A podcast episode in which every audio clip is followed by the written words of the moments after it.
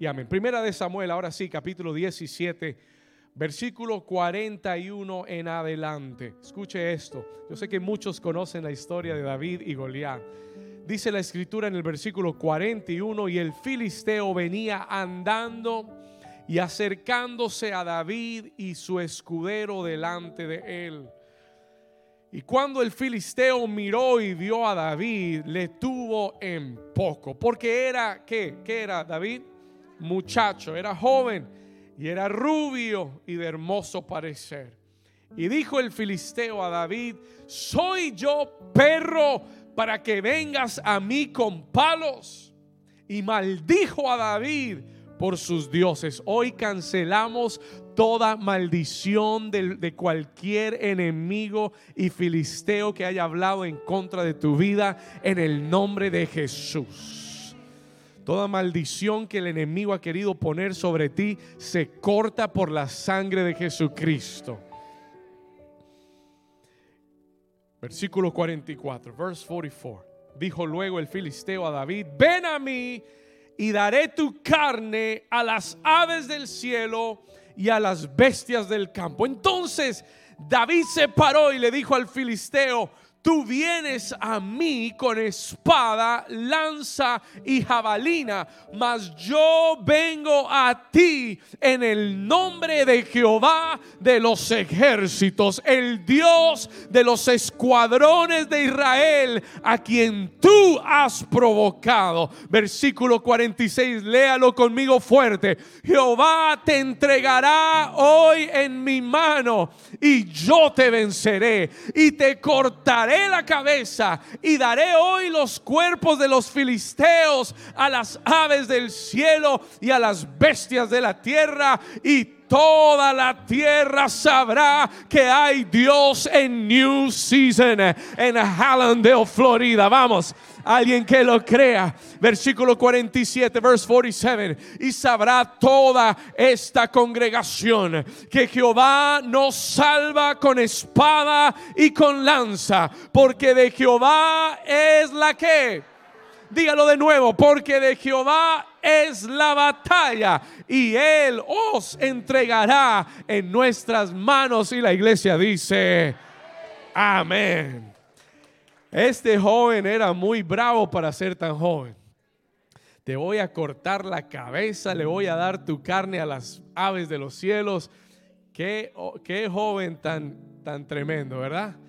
Yo quiero que usted mire a su vecino por un momento y le diga, hoy vamos a derribar los gigantes. Dígaselo con fe y con confianza. Dígale, hoy vamos a aprender a derribar los gigantes. ¿Cuántos dicen amén? puede tomar su lugar. Amén, amén, amén, amén. Esta semana, el día miércoles, el Espíritu Santo me dijo, David, hay una unción que voy a derramar sobre New Season en esta temporada para derribar gigantes que han estado parados enfrente de tu vida, enfrente de esta iglesia, enfrente de este ministerio. Hay gigantes que tienen los días contados. ¿Alguien lo cree? Se lo voy a repetir una vez más. Hay gigantes en, tus, en tu vida que ya Dios los sentenció y tienen los días contados en el nombre de Jesús. Si hoy estás, en, hoy estás aquí o estás sintonizando, quiero que sepas que estás en el lugar correcto y en el tiempo correcto para derribar gigantes en tu, en tu vida. Cuando yo comencé a mirar la historia bíblica y comencé a mirar a través de la escritura, me di cuenta que Goliat no fue el único gigante en la Biblia. Was not the only giant in the Bible. Escúcheme acá. Goliat no es el único, es el más, tal vez el más famoso de todos los gigantes en la Biblia. Hablamos de Goliat en la escuela dominical a nuestros niños, lo enseñamos desde que somos chiquitos, hemos oído la historia de David y Goliat, pero Goliat no es el único gigante. La Biblia está llena de gigantes. The, Bible is full of giants. Desde el primer libro de la Biblia en Génesis, comencemos, comenzamos a oír y aprender que la tierra estaba llena de gigantes y de hombres de guerra que eran gigantes, que eran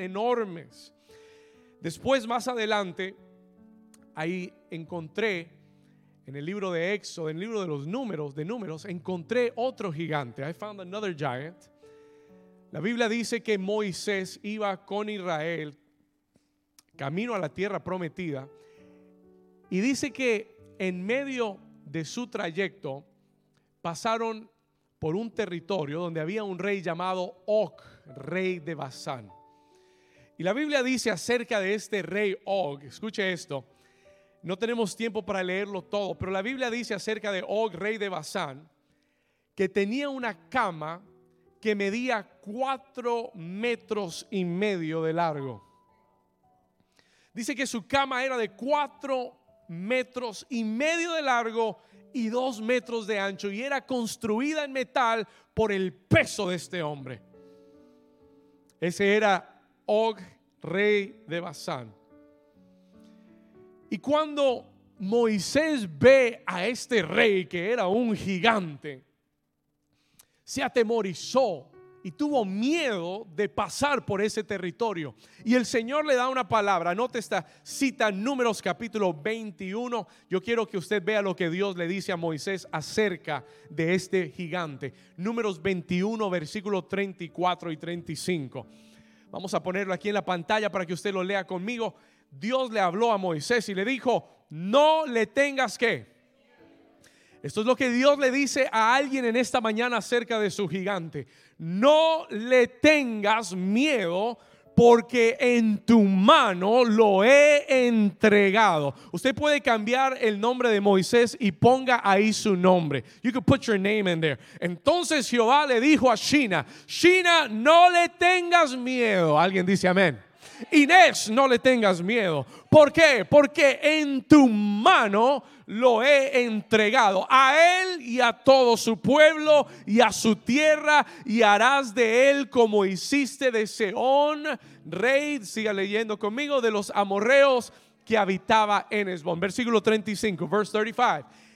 Y como Moisés era un hombre de fe, dice que hirieron a él y a sus hijos y a toda su gente sin que le quedara uno y se que apoderaron de su Haga una nota de esto. Make a note of this for a second. Haga una nota de esto porque en un momento le voy a decir algo muy importante acerca de los gigantes. ¿Se apoderaron de su qué? Haga una nota de eso. Make a note of that. Make a note of that. Más adelante, más adelante, cuando Israel está por entrar a la tierra prometida, ¿Cuántos recuerdan que Moisés tomó dos espías? How many of you remember? He took 12 spies. Tomó a dos espías y los envió a la tierra prometida para que vieran y reconocieran la tierra.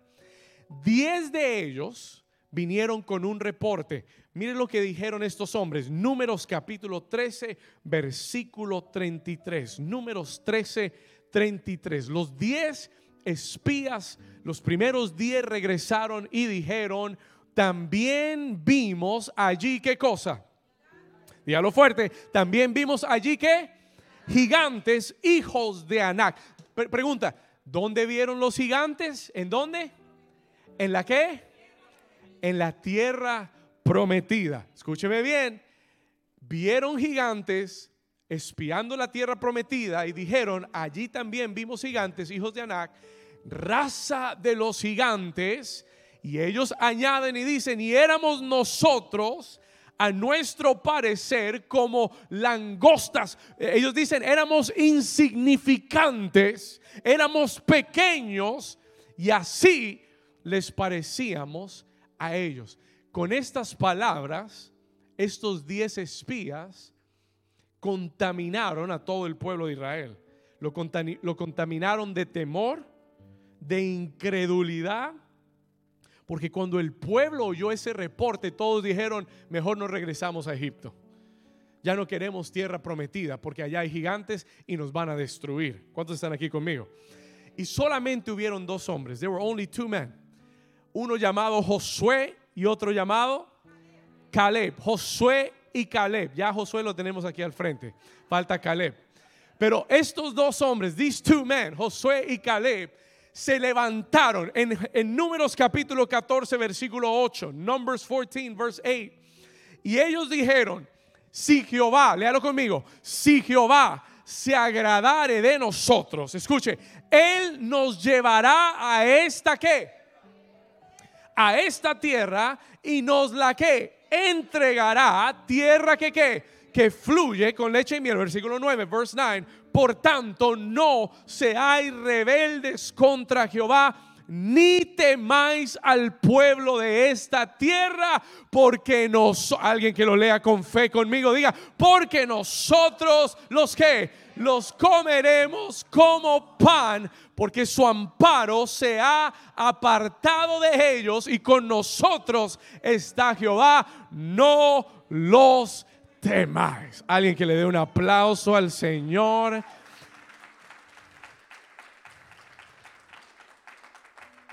Usted dice, pastor, ¿qué representan los gigantes en nuestra vida? Porque hoy yo no vine a hablarle de gigantes físicos. I'm not here to talk to you about physical giants that you know. Usted dice, pastor, yo no conozco ningún gigante, no hay gigantes en mi familia. No estamos hablando de los gigantes eh, naturales. We're not talking about natural giants. Porque en la Biblia todo lo que leemos es, es, una sombra de lo espiritual. It is a shadow of the spiritual. Estamos hablando de gigantes espirituales. ¿Qué son los gigantes? Anote esto. Los gigantes son adversidades enviadas por el enemigo que parecen insuperables. Son adversidades, son situaciones difíciles son situaciones que parecen imposibles de vencer, enviadas por el mismo Satanás. ¿Con qué propósito? ¿Por qué aparecen los gigantes en mi vida? Lo vimos en cada uno de los textos. Los gigantes son enviados para intimidarte. They're sent to intimidate you. No sé, alguien aquí ha visto algún gigante algún día, alguien que, sea grandísimo y usted ve esa figura y usted dice, es intimidante ver a alguien tan grande. To see someone so big. Los gigantes son enviados para intimidarnos, son enviados para desanimarnos. They are sent to discourage you. Si hay alguna situación que estás atravesando hoy en tu vida que te está desanimando, es un gigante. ¿Alguien está aquí? Lo voy a ayudar a identificar los gigantes. I'm going to help you identify your giants. Si hay una situación que tú puedes pensar que estás atravesando hoy, que te intimida, que te desanima, que cada vez que la piensas te desanima, te quita el ánimo de seguir. Que cada vez que la piensas, cada vez que piensas en tu economía, ay Señor, ayúdame. ¿Alguien está aquí conmigo? Estamos acá hay gigantes económicos, hay gigantes familiares, hay gigantes en la salud, hay gigantes en el ministerio, there are giants in the ministry, hay gigantes en todas las áreas de emocionales, hay gigantes. Alguien dice, amén. Son enviados para qué? Para intimidarte. They're sent to intimidate you. El diablo los manda para intimidarte.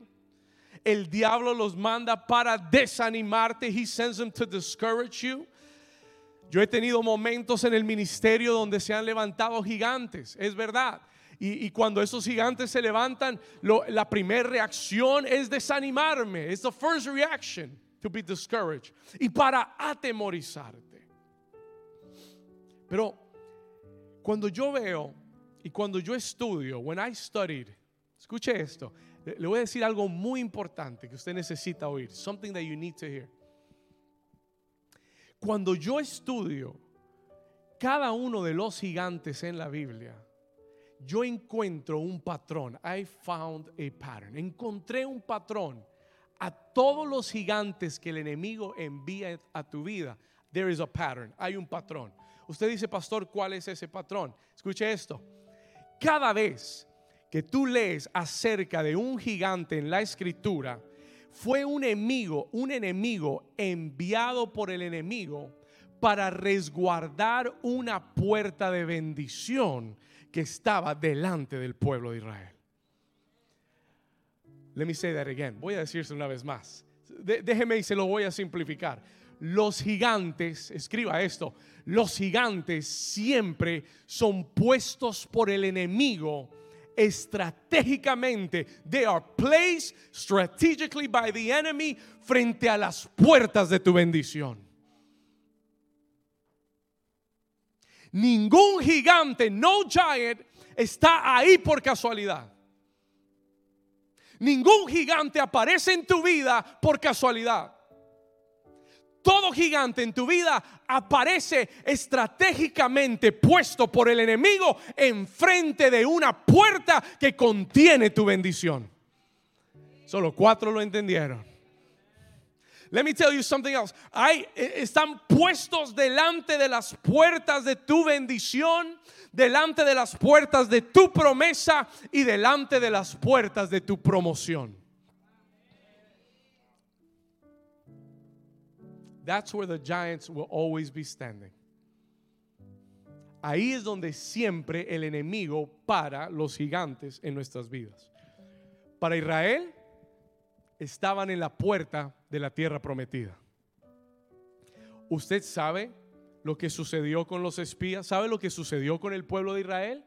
Cuando ellos oyeron el reporte de estos diez hombres que les dijeron, allá hay gigantes y, no podremos porque somos muy pequeños contra ellos, todo el pueblo se llenó de incredulidad de temor. Y la Biblia dice que por su incredulidad y por no creerle a Dios, duraron 40 años dándole vueltas al desierto porque se dejaron intimidar por unos gigantes.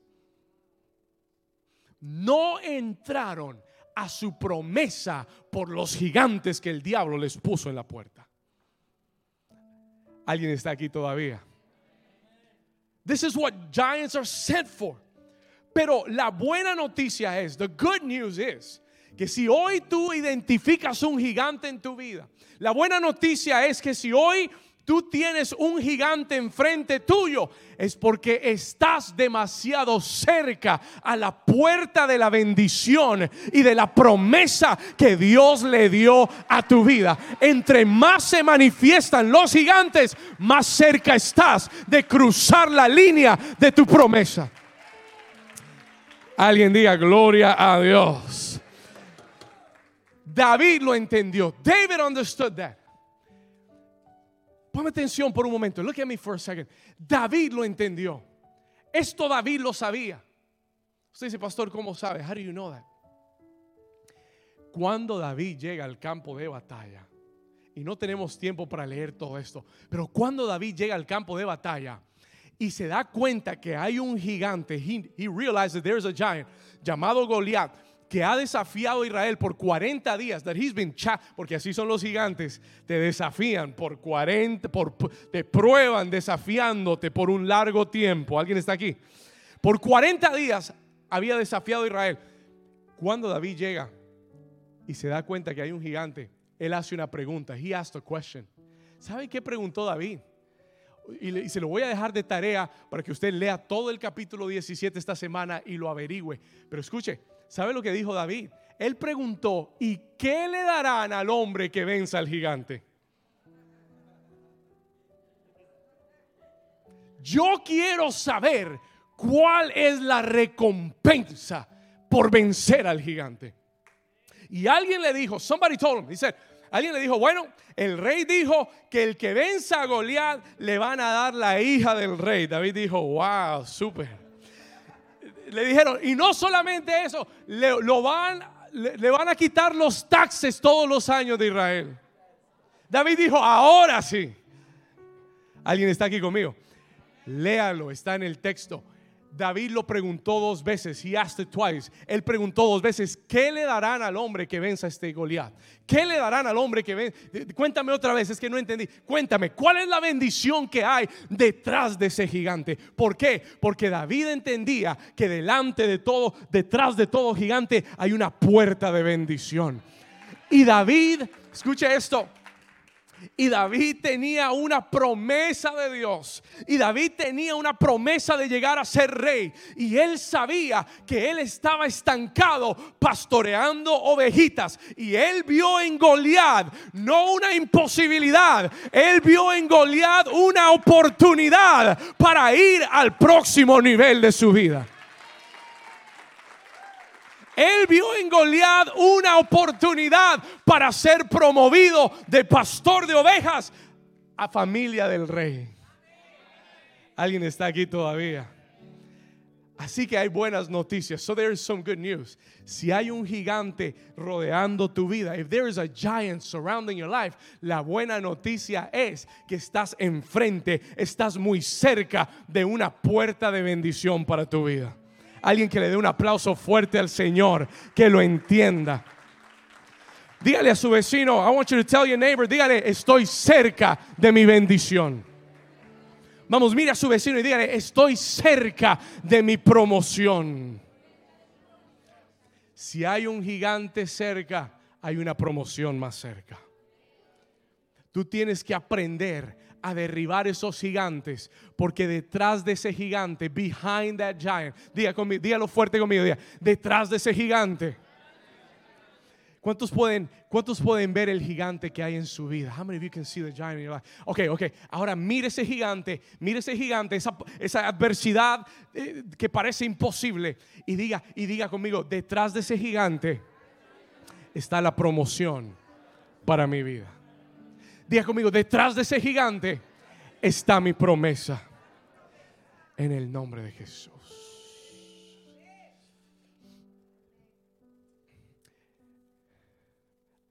Esta iglesia está cerca de derribar su gigante. We are close to. ¿Alguien, ¿Alguien lo cree conmigo? Estamos muy cerca.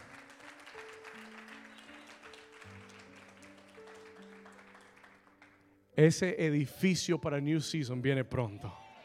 Ese es un gigante que ha estado ahí parado por mucho tiempo, pero cuando Dios dice, te doy la unción para derribar gigantes, yo declaro hoy en el nombre de Jesús que nuestro propio lugar viene en el 2022.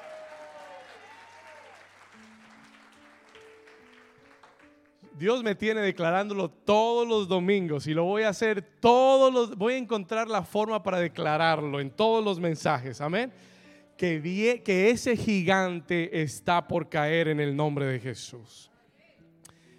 En este texto de Primera de Samuel 17. ¿Cuántos aquí quieren vencer sus gigantes? Ok.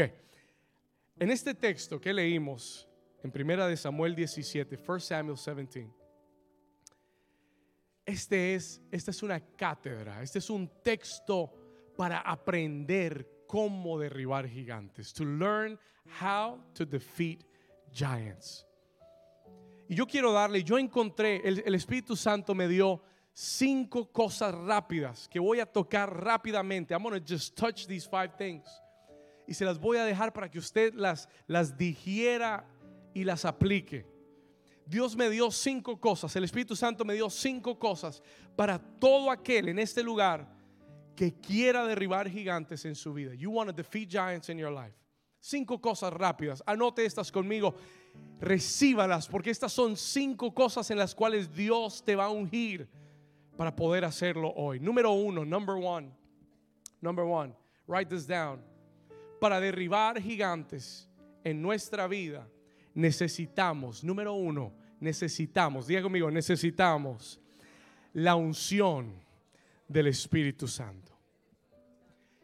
Anótelo, declárelo. Si usted quiere la unción del Espíritu, entienda esto. Ningún gigante cae con fuerza humana. Ningún hombre con su fuerza humana puede o es capaz de derribar un gigante. We can't. Usted puede ser muy inteligente, usted puede ir mucho al gimnasio, usted puede tener mucha sabiduría, inteligencia, muchos títulos universitarios, pero lo único que derriba a un gigante es la unción del Espíritu Santo en la vida del creyente. ¿Estamos acá? Zacarías capítulo 4 versículo 6, la escritura dice, no es con ejército ni con fuerza. David, no busques ejército, no busques una armada, no busques armas naturales, porque no es con ejército ni con fuerza. Léalo conmigo, más dice, sino con qué? Con mi, sino con qué? Con mi espíritu, ha dicho Jehová de los ejércitos. David había sido ungido. David had been anointed. Escúcheme acá.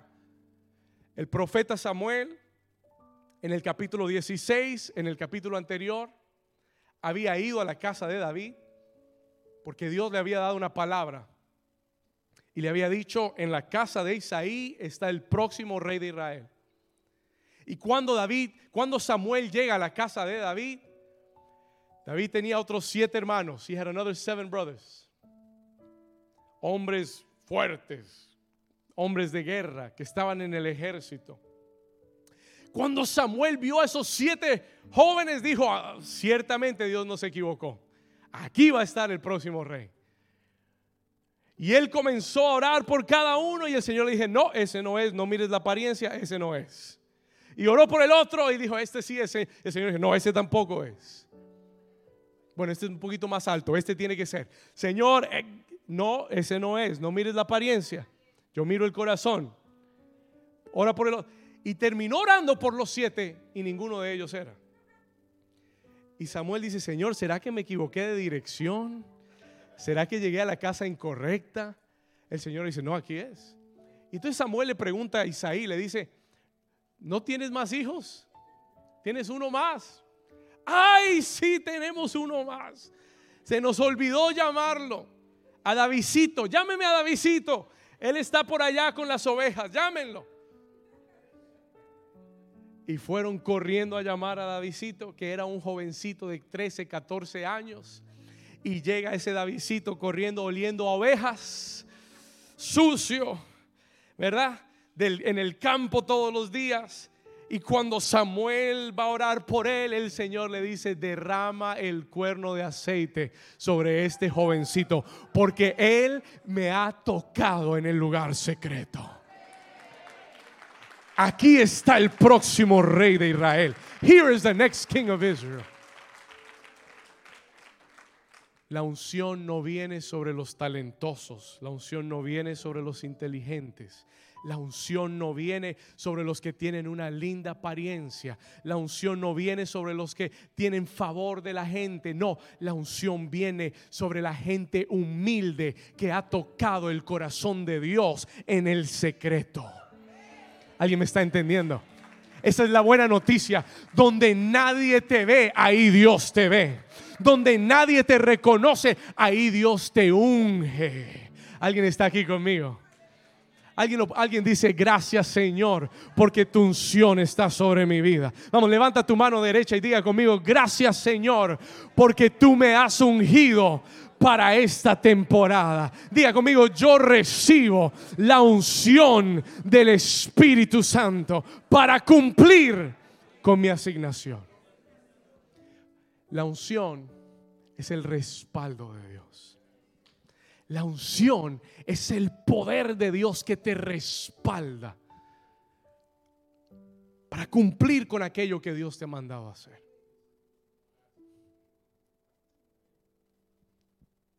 Cuando yo pienso en mi vida,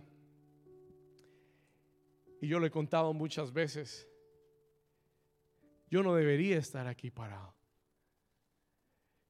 Yo pienso cuando era niño y digo, Señor, yo era tan tímido y tenía tantas limitaciones. Usted no se imagina lo tímido que era su pastor.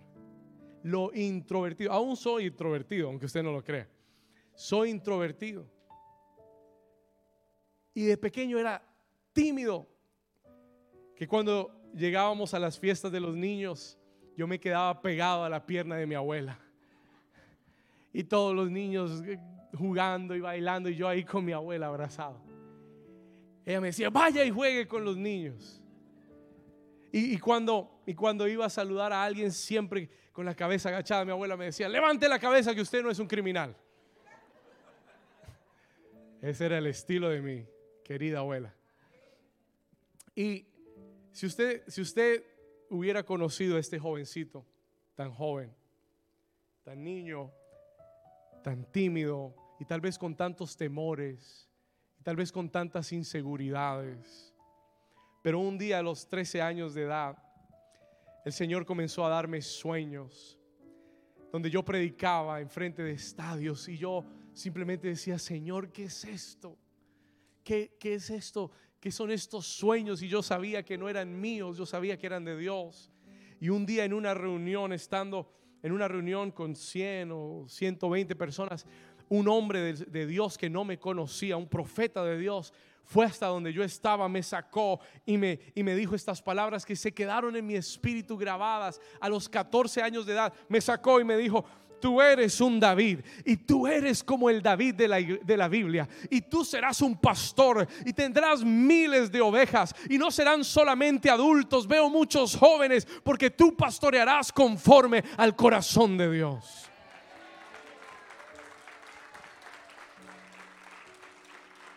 Esos sueños, esa palabra ungió mi vida. It anointed my life.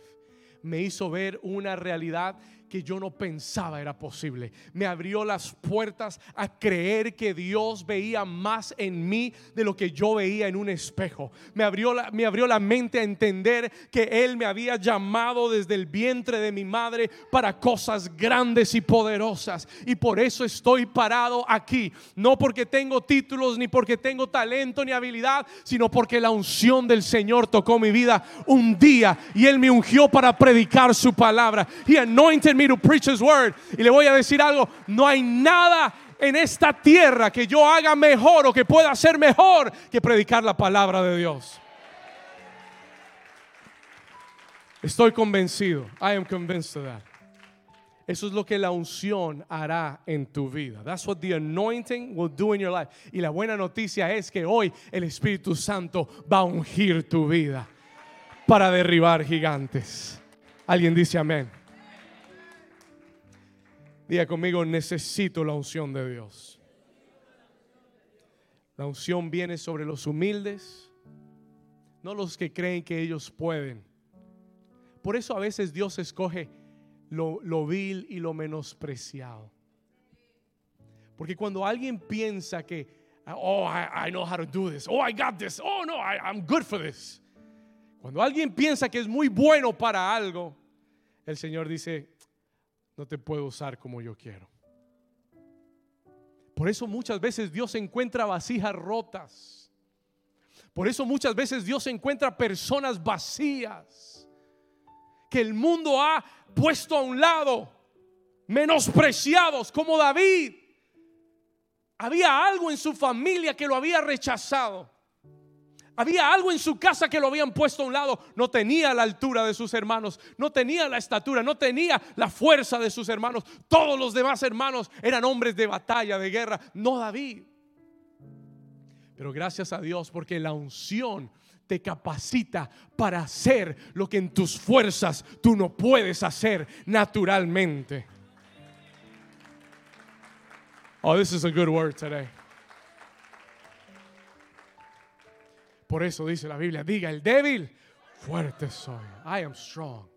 No por mi fuerza, por lo que Cristo ha hecho y por la unción del Espíritu en mi vida. Número dos, number two. Si tú quieres derribar gigantes, leemos en Primera de Samuel capítulo 17, versículo 22, verse 22. La escritura dice que cuando David llegó al campo de batalla, lo primero que hizo en el versículo 22 dice, léalo conmigo, ¿cómo dice? Dice, entonces, ¿qué dice? Subraye esa, subraye esa frase, por favor. Entonces David dejó su carga. Si tú quieres derribar gigantes, no puedes hacerlo cargado no puedes hacerlo lleno de preocupaciones y lleno de inseguridad y temor. No puedes hacerlo lleno de, ansiedad y preocupación. Si vas a derribar los gigantes en tu vida, tienes que aprender a soltar tu qué? Tu carga. You have to learn to let go of the weights in your life. Para derribar tus gigantes necesitas soltar la carga y aprender a descansar en Dios. Porque al final no vas a ser tú el que los vas a derribar. ¿Sabe por qué nos cargamos tanto? Porque pensamos que somos nosotros los que vamos a solucionar el problema. ¿Sabe por qué perdemos el sueño con los gigantes? Porque somos nosotros pensando cómo lo voy a atacar, cómo le, dónde le voy a pegar primero para que se caiga. No vas a ser tú. It's not going to be you. Así que aprende a soltar tu carga y descansa en el Señor. El apóstol Pedro dice, eh, él nos dice, soltando toda nuestra ansiedad sobre Él, porque Él tiene cuidado de nosotros. Suelta tu ansiedad. Pastor, pero usted no entiende la situación con mis hijos. Suelta la ansiedad. Pastor, pero usted no entiende mi situación económica, yo no sé. Suelta la preocupación. Tu Padre sabe todo lo que necesitas y Él nunca ha llegado tarde y no va a comenzar contigo tampoco. ¿Alguien dice amén a eso? ¿Cuántos me están entendiendo? You've got to let go of the burden.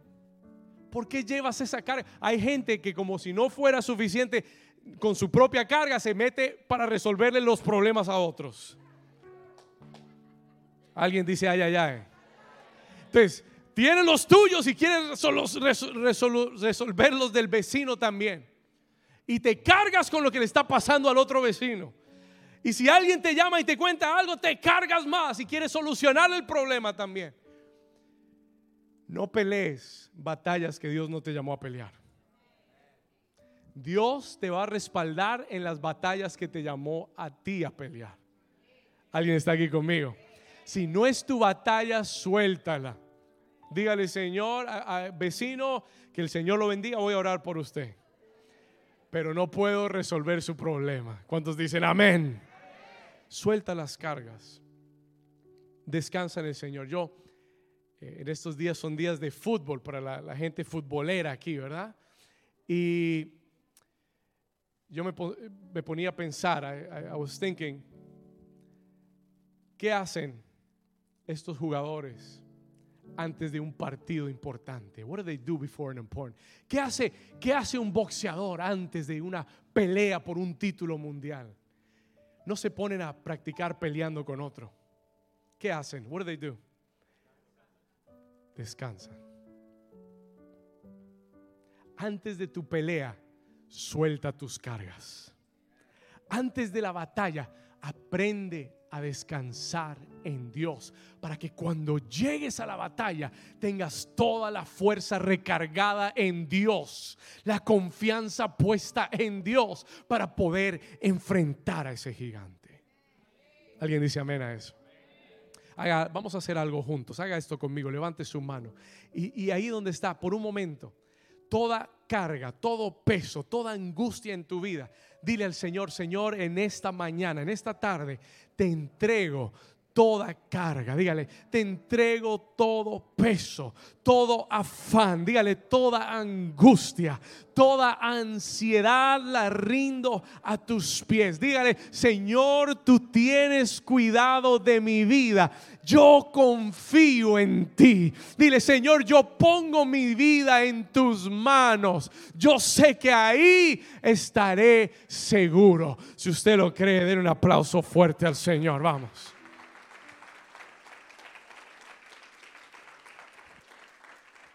¿Sabe cómo uno descansa? ¿Sabe cómo uno recarga su fuerza? En oración, en prayer, en la presencia del Señor, orando. ¿Sabe cómo recargas tu fuerza en Dios? En adoración, en alabanza. Por eso es que esas cosas son tan importantes para el creyente. Cuando tú dejas de orar, comienzas a preocuparte más. ¿Estamos acá? Cuando tú dejas de llevárselo al Señor, comienzas a cargarlo tú y comienzas a llevar esa carga tú. Pero ve a la oración todos los días, en adoración, en alabanza, recargando tus fuerzas en el Señor. Número tres, number three. ¿Cuántos Dios les está hablando aquí? Estas son claves concretas para derribar gigantes en nuestras vidas. Número tres, number three. Me encanta esta. Esta es una instrucción para alguien. This is an instruction for somebody. Escúchelo bien. Número tres, Si tú quieres derribar gigantes en tu vida, no corras de tu gigante, corre hacia él.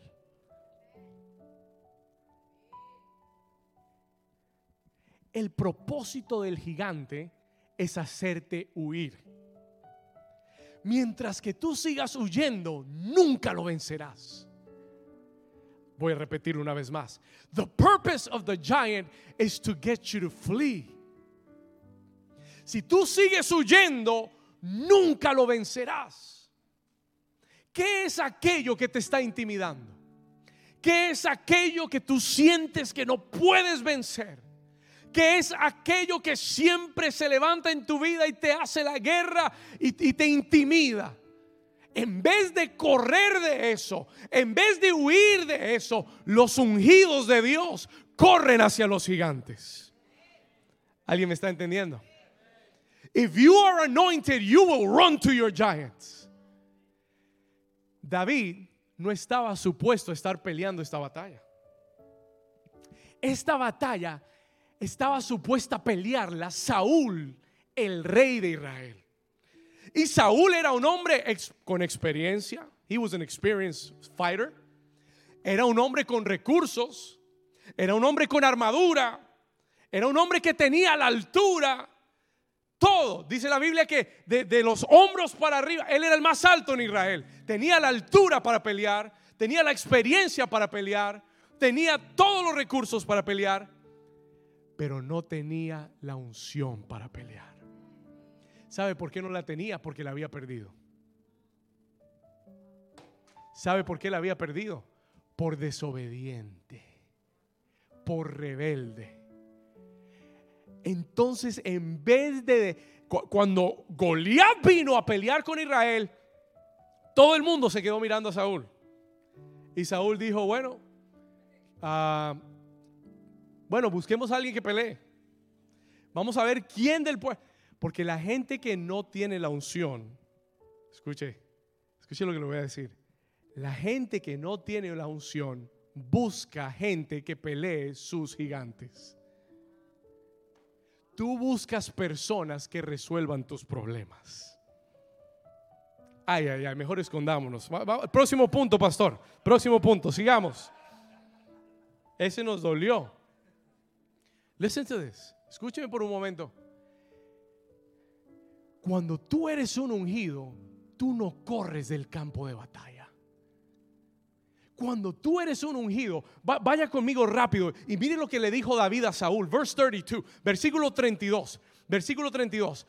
Saúl mandó a llamar a David y cuando David vino donde Saúl le dijo, no desmaye el corazón de ninguno a causa de este gigante. Tu siervo, ¿qué dice? ¿Tu siervo qué?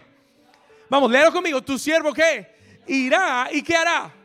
Peleará contra este filisteo. ¿Y qué le dijo Saúl? Saúl le dijo, no podrás ir tú contra aquel filisteo para pelear, dice, para pelear con él, porque tú eres muchacho y él un hombre de guerra desde su juventud.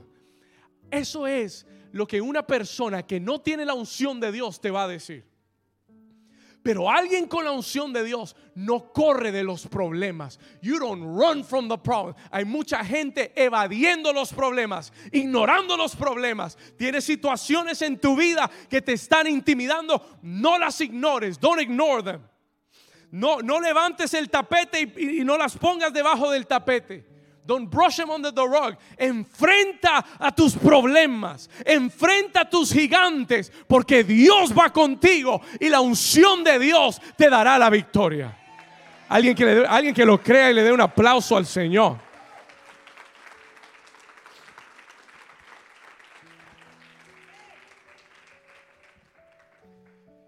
Oh, yes. La gente ungida tiene una confianza y una seguridad. Escúcheme, ellos no saben cómo. Pregúntele a David cómo vas a vencer a Él no sabe cómo. He doesn't know how. Él solamente sabe que Él es el hombre escogido para vencer a ese gigante. Necesitamos gente que deje de huir de los problemas. Necesitamos hombres y mujeres ungidas que comiencen a abrazar los desafíos. Yo sé quién es ungido y quién no es ungido. Cuando hay un desafío en la iglesia, cuando hay un problema, cuando algo surge y yo llamo a alguien y le digo, necesito tal cosa, cuando esa persona me, comienza a dar peros, yo sé que esa no es la persona indicada. I know that's not the person for it. Cuando usted oye a alguien darle excusas, no tiene la unción para vencer ese gigante. ¿Alguien me está entendiendo? Yo aprendí hace muchos años atrás que cuando yo sé que hay una batalla en la que Dios quiere que yo esté, no existen las excusas. I hate excuses. Si hay algo que me molesta es oír la gente dándome excusas. I really hate that. ¿Sabe por qué? Porque a través de toda mi vida yo me he dado cuenta, I have realized que yo nunca he tenido excusas, nunca le he dicho a Dios que no puedo. I've never told God I can't do it. Déjeme decirle algo. Yo estoy, de algo estoy seguro. I am sure one thing. Usted tiene un pastor parado enfrente que ha matado muchos gigantes. Yo estoy seguro de la unción que hay en mi vida para derribar gigantes. Yo he derribado gigantes familiares, económicos, emocionales, de divorcio, de lo que usted quiera. I've put them all down. Les he cortado la cabeza. ¿Estamos acá? Pero yo he aprendido que para enfrentar a un gigante, tú no puedes tener excusas. You don't run away from your responsibility, you run towards the responsibility. Porque tú sabes quién te respalda. Alguien que diga amén a eso. Alguien que le dé un aplauso al Señor. Vamos. ¿Cuántos todavía quieren la unción para derribar gigantes? Ok. Ya vamos llegando. We're getting there. La escritura declara, no nos ha dado Dios espíritu de temor, sino de poder, de amor y de dominio propio. ¿Cuántos lo reciben hoy? Amén. Número cuatro, number four, and we're getting there. Número cuatro, número cuatro. Si tú quieres derribar gigantes en tu vida, you want to put down giants in your life. Número cuatro, tú debes tener una experiencia con Dios. You need to have an experience with God. ¿Cómo así, pastor? Tener una experiencia con Dios. Cuando Saúl le dice a David, tú no vas a poder con ese Goliat. ¿Sabe lo que David le responde? You know what David answered. Vamos ahí, versículo 36, versículo 36. Vamos al 34. Let's go to 34. Let's read this quickly. Vamos al 34. Mira lo que David le responde a Saúl. Cuando Saúl le dice, tú no puedes porque eres un muchacho, David le dice, tu siervo era, diga conmigo, era Diga, ya no soy. Yo era, diga, yo era pastor de ovejas. Hace, hace dos horas era pastor de ovejas. Dice, dice David, tu siervo era pastor de ovejas de su padre. Y cuando venía un león o un oso y tomaba algún cordero de la manada, yo salía tras él y lo hería y lo libraba de su boca. Y, y dice, y si se levantaba contra mí, no, dice, yo le echaba mano de la quijada. ¿Usted se imagina a ese niño de 14 años poniéndole la mano en la quijada al león y al oso? Escuche, yo le ponía la mano en la quijada. Escuche esto, estamos en el versículo 35, ¿verdad? 34, 35. Y lo hería y lo mataba. Versículo 36. Fuese león fuese oso, tu siervo lo mataba. Y este filisteo incircunciso será como uno de ellos porque ha provocado al ejército del Dios viviente. Versículo 37, lea el 37, aquí está el importante. Añadió David, léalo conmigo, Jehová que me ha librado de las garras del león y de las garras del oso, léalo conmigo, él también me librará de la mano de este filisteo. Y cuando Saúl oyó, le dijo, ve y pelea con él. ¿Sabe por qué David tenía la confianza para enfrentar a Goliat? Porque había enfrentado a osos y a leones. Y la pregunta es, ¿qué osos y qué leones has vencido tú en tu vida? qué osos y qué leones te ha librado el Señor en tu vida. Yo, yo quiero que tú hagas un pequeño, mire, a veces tenemos que mirar atrás no para retroceder, sino para acordarnos de dónde Dios nos ha sacado. A veces se nos olvida que, que Dios ya nos ha liberado antes. A veces se nos olvida que Dios ya nos ha sanado antes. A veces se nos olvida que ya Dios ha salvado gente en nuestra familia. A veces se nos olvida que Dios nos ha perdonado nuestros pecados. Y a veces hay que recordar qué osos y qué leones Dios te ha librado en tu vida. Yo quiero hacer una pregunta muy sincera, muy honesta.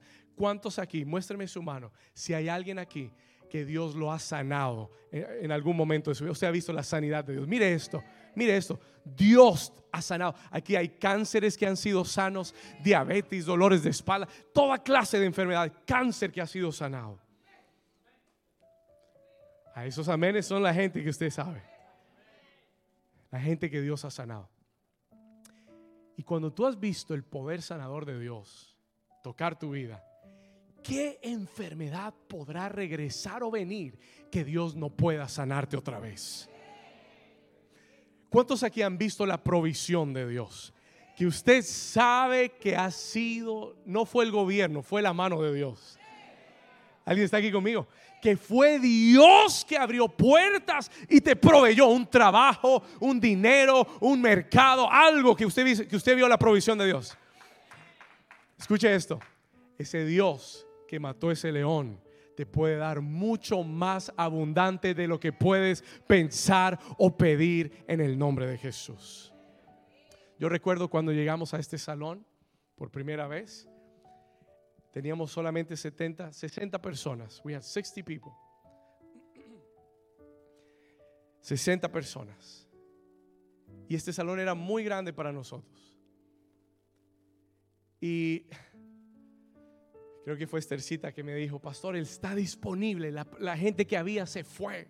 Esta es la oportunidad de tomar la tierra. Y yo veía y lo único que vi era un gigante parado enfrente. Una renta de tres, más de 3 mil dólares o lo que fuera, no me acuerdo. Y nosotros estábamos pagando ni la mitad de eso. Y yo me senté como todo buen administrador con una calculadora, con un papel a decir, Señor, eh, no tenemos la gente para ese lugar tan grande. Pero el Señor me habló y me dijo dos cosas. La primera, si no tomas esa tierra, alguien más la va a tomar. Así que el gigante que está parado enfrente no quiere que ustedes tomen este lugar para detener su crecimiento. Número uno. Número dos, el Señor me dijo, David, ¿y cuándo has tenido tu dinero para hacer algo? ¿Cuándo has tenido tú suficiente dinero para cualquier... Y, comencé a acordarme cuando abrimos la iglesia por primera vez, cuando rentamos el primer salón y teníamos 10 personas que venían contando, contando embarazadas, niños, contando todo el que hubiera. 10 personas y eran más inconstantes. Y yo, cuando rentamos el salón por primera vez, pasaron los, los primeros meses y yo, es, y, yo no dormía pensando cómo vamos a pagar el salón. Hasta el día que el Señor me dijo, yo te llamé y yo te proveeré. Y el Señor me recordaba y me decía, David, ¿cuándo les faltó para pagar el salón de la iglesia? Aunque no tenían gente, ¿cuándo les faltó? Yo le dije, Señor, nunca. El Señor dijo, bueno, yo no he cambiado, yo soy el mismo Dios, así que toma esta puerta de bendición para tu vida. Y le voy a decir algo, yo sé que lo mismo va a suceder con nuestro propio templo. Va a ser una provisión sobrenatural de Dios. Diga conmigo, el Dios que lo hizo ayer, lo hará de nuevo hoy. Dígaselo al vecino, dígale, vecino, el Dios que lo hizo ayer, lo hará de nuevo hoy. Si tú lo crees, dale un aplauso fuerte al Señor. Tienes que tener experiencia con Dios. You need a testimony. La Biblia dice, y ellos le han vencido por la palabra de su testimonio. Tu testimonio tiene mucho valor para lo que Dios va a hacer. Tu testimonio tiene valor para derribar al gigante que está delante de ti. Número 5, y aquí terminamos. We're about to close. Number 5. Número 5, y esta es mi parte favorita. This is my favorite part. Número 5. Cuando David sale al campo de batalla, David nos enseña que para derribar los gigantes tenemos que usar nuestras armas espirituales. Use your spiritual weapons. Diga conmigo, yo tengo armas espirituales. We have spiritual weapons. Nuestras armas no son carnales, sino poderosas en Dios para destrucción de fortalezas. ¿Alguien dice amén? Vamos al versículo 45. Come with me to verse 45. Primera de Samuel 17, 45 y aquí vamos a terminar. We're going to close here. Mire lo que dice la escritura. La, escritura declara y, y, comenzamos leyendo los versículos previos donde el filisteo está tratando de qué? De intimidar a David. Si usted lee, vamos a ir un momentico al versículo 42. Cuando el filisteo miró a David, lo vio, le dijo, lo tuvo en poco. Dice, porque era muchacho y rubio y de hermoso parecer. Versículo 43. Y le dijo el filisteo a David, soy yo perro para que vengas a mí con palos. Y lo maldijo, dice, por sus dioses. Esa es la intimidación del enemigo. Eso es lo que los gigantes hacen. That's what giants do. Y aquí hay algo muy importante que tú tienes que aprender. Nunca dejes que el gigante tenga la última palabra. Cuando el gigante te esté hablando en la mañana, cuando el gigante te hable cuando entres al trabajo, a la oficina, cuando el gigante te hable cuando mires todos esos recibos en tu escritorio, tú tienes que aprender a mandar a callar al gigante. No puedes dejarlo terminar su discurso. Hay mucha gente que comete el error de simplemente quedarse callado cuando el gigante le está hablando. Cuando el gigante comienza y te dice, ay, pobrecito usted, mire, mire lo que le pasó y mire, mire que nada le sale bien y mire que esto le va, todo le va a salir mal y, y comienza y sigue y sigue. Y déjeme decirle, no se va a callar hasta que tú no lo pares te va a comer vivo con sus palabras. ¿Quiénes saben de lo que le estoy hablando? Y si lo oyes hablar todo el día, te vas a quedar fuera de la tierra prometida. Si lo dejas hablarte todo el día, te va a enredar con sus mentiras y te va a convencer que no puedes. Y te va a convencer que no tienes lo que necesitas y te va a convencer que te vas a morir de eso. Eso es lo que sucede cuando dejas que el gigante te hable todo el día. When you let him talk all day, he can go on and on and on. Esos gigantes son charlatanes. ¿Alguien dice amén? ¿Alguien entiende lo que le estoy hablando? You understand? Yo sé lo que es tener un gigante y oír un gigante todo el día hablándote. Pero ¿sabe qué aprendemos de David? You know what we learn from David? David, una vez que este hombre se atrevió a maldecirlo en el versículo 45, David lo frenó y David le dijo, tú vienes a mí con espada, con lanza y con jabalina, mas yo vengo a ti en el nombre de Jehová de los, diga conmigo, en el nombre de Jehová de los ejércitos. Dios de los escuadrones de Israel. Tú tienes armas naturales, yo tengo un arma más poderosa. Yo tengo el nombre de Jehová de los ejércitos y yo te venceré. Vamos, denle un aplauso de victoria al Señor. Todo el que tenga ese nombre de Jesús la Biblia declara que no hay otro nombre dado a los hombres, el nombre de Jesucristo, sobre el cual toda rodilla se doblará. Todo gigante tiene que arrodillarse ante el nombre de Jesucristo. Come on, somebody. When you declare the power of the name of Jesus, ese Goliat tiene que arrodillarse. Tú tienes que hablarle a Goliat con confianza. Tú tienes que decirle a Goliat, Goliat, tú tienes muchas armas bonitas, pero yo tengo el nombre, el nombre sobre todo nombre. Y en el nombre de Jesús declaro que ya Dios me dio la victoria. Y en el nombre de Jesús declaro que en las llagas de Cristo yo fui curado y fui sanado. Y en el nombre de Jesús declaro que Él ha provisto todas mis necesidades conforme a sus riquezas en gloria en Cristo Jesús. Diga conmigo en el nombre de Jesús. Dígalo con autoridad. Diga en el nombre de Jesús. Practique para cuando hable con el gigante. Diga en el nombre de Jesús ese problema familiar, ese problema matrimonial, ese problema con tus hijos, en el nombre de Jesús tiene los días contados.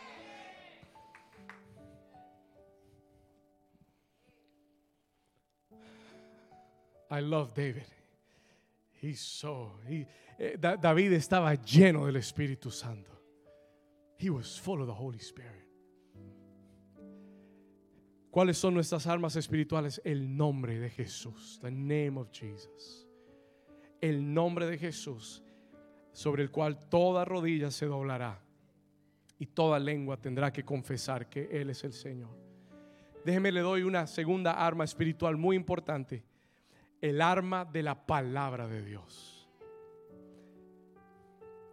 Cuando tú le hables al gigante, no le hables con tus emociones háblale y dile, escrito está. El diablo no le importa tus palabras. Al gigante no le importa lo que tú dices. Al gigante lo intimida, lo vence lo que Dios ha dicho. Y tú tienes que tomar la palabra con autoridad. Y tú tienes que declarar la, la palabra al gigante. Y cuando tú declares la palabra, profetiza sobre tu situación. Prophesy over your situation. ¿Usted se da cuenta de lo que hizo David? David profetizó. ¿Quiere verlo? Míralo conmigo. Versículo 30 y 46. Después de que le dice el nombre de Jehová, él le dice en el versículo 46, Jehová te entregará hoy en mi mano. You know what he's doing? ¿Sabe lo que él está haciendo? Él está qué? Profetizando. Él le dijo, hoy, hoy, problema económico, hoy. Problema de salud, hoy. Problema matrimonial, hoy. Hoy Jehová te entregará en mi mano. Y yo te, ¿qué? Te vencer. Vamos, léalo conmigo. Léalo una vez más. Jehová te entregará hoy en mi mano. Dígalo fuerte. Y yo te venceré. ¿Y qué más haré? Y te qué? Te cortaré la ¿Sabe por qué hay que cortarle la cabeza a los gigantes? Para que nunca más se vuelvan a levantar. Ah, ¿sabe por qué? Porque, porque a veces dejamos los gigantes noqueados. Y ese es un error. Fuera de broma, escuche esto a veces las situaciones se calman y nosotros nos vamos tranquilos. Pero no le has cortado la cabeza. Y si no le cortas la cabeza, ese Goliat que tú dejas ahí, knocked out, noqueado, como decimos en Barranquilla, noqueado. Ese, ese gigante se va a volver a levantar en tu vida. Y David, con la sabiduría de Dios, le dice, no solamente te voy a tumbar, te voy a cortar la cabeza. Nunca más, escúchame New Season, nunca más vas a tener que volver a oír las palabras de Goliat.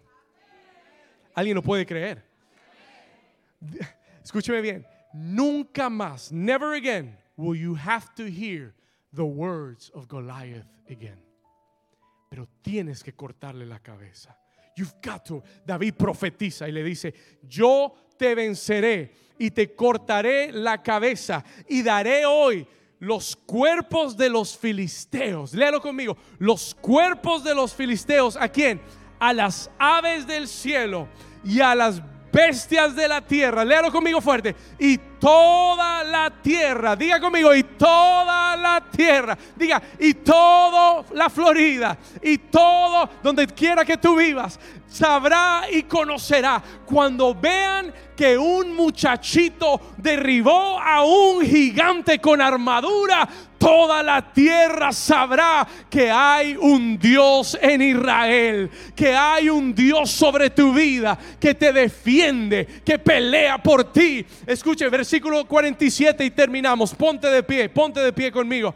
Y sabrá, léalo conmigo, y sabrá toda esta congregación que Jehová nos salva con espada y con lanza. ¿Por qué? ¿Por qué? ¿Por qué? ¿Por qué? ¿Por qué? Léalo, ¿por qué? Porque de Jehová, vamos, decláralo conmigo, porque de Jehová es la que. Dilo más fuerte, porque de Jehová es la batalla. Yo quiero decirte, no es tu batalla no es tu guerra. Goliat no, no te está desafiando a ti, él está desafiando al Dios del ejército de Israel. Goliat no viene contra ti, él viene contra tu Dios. Y por eso David dice, esta no es mi batalla. I need music on the monitors. Por eso David dice, esta no es mi batalla, esta batalla es del Señor.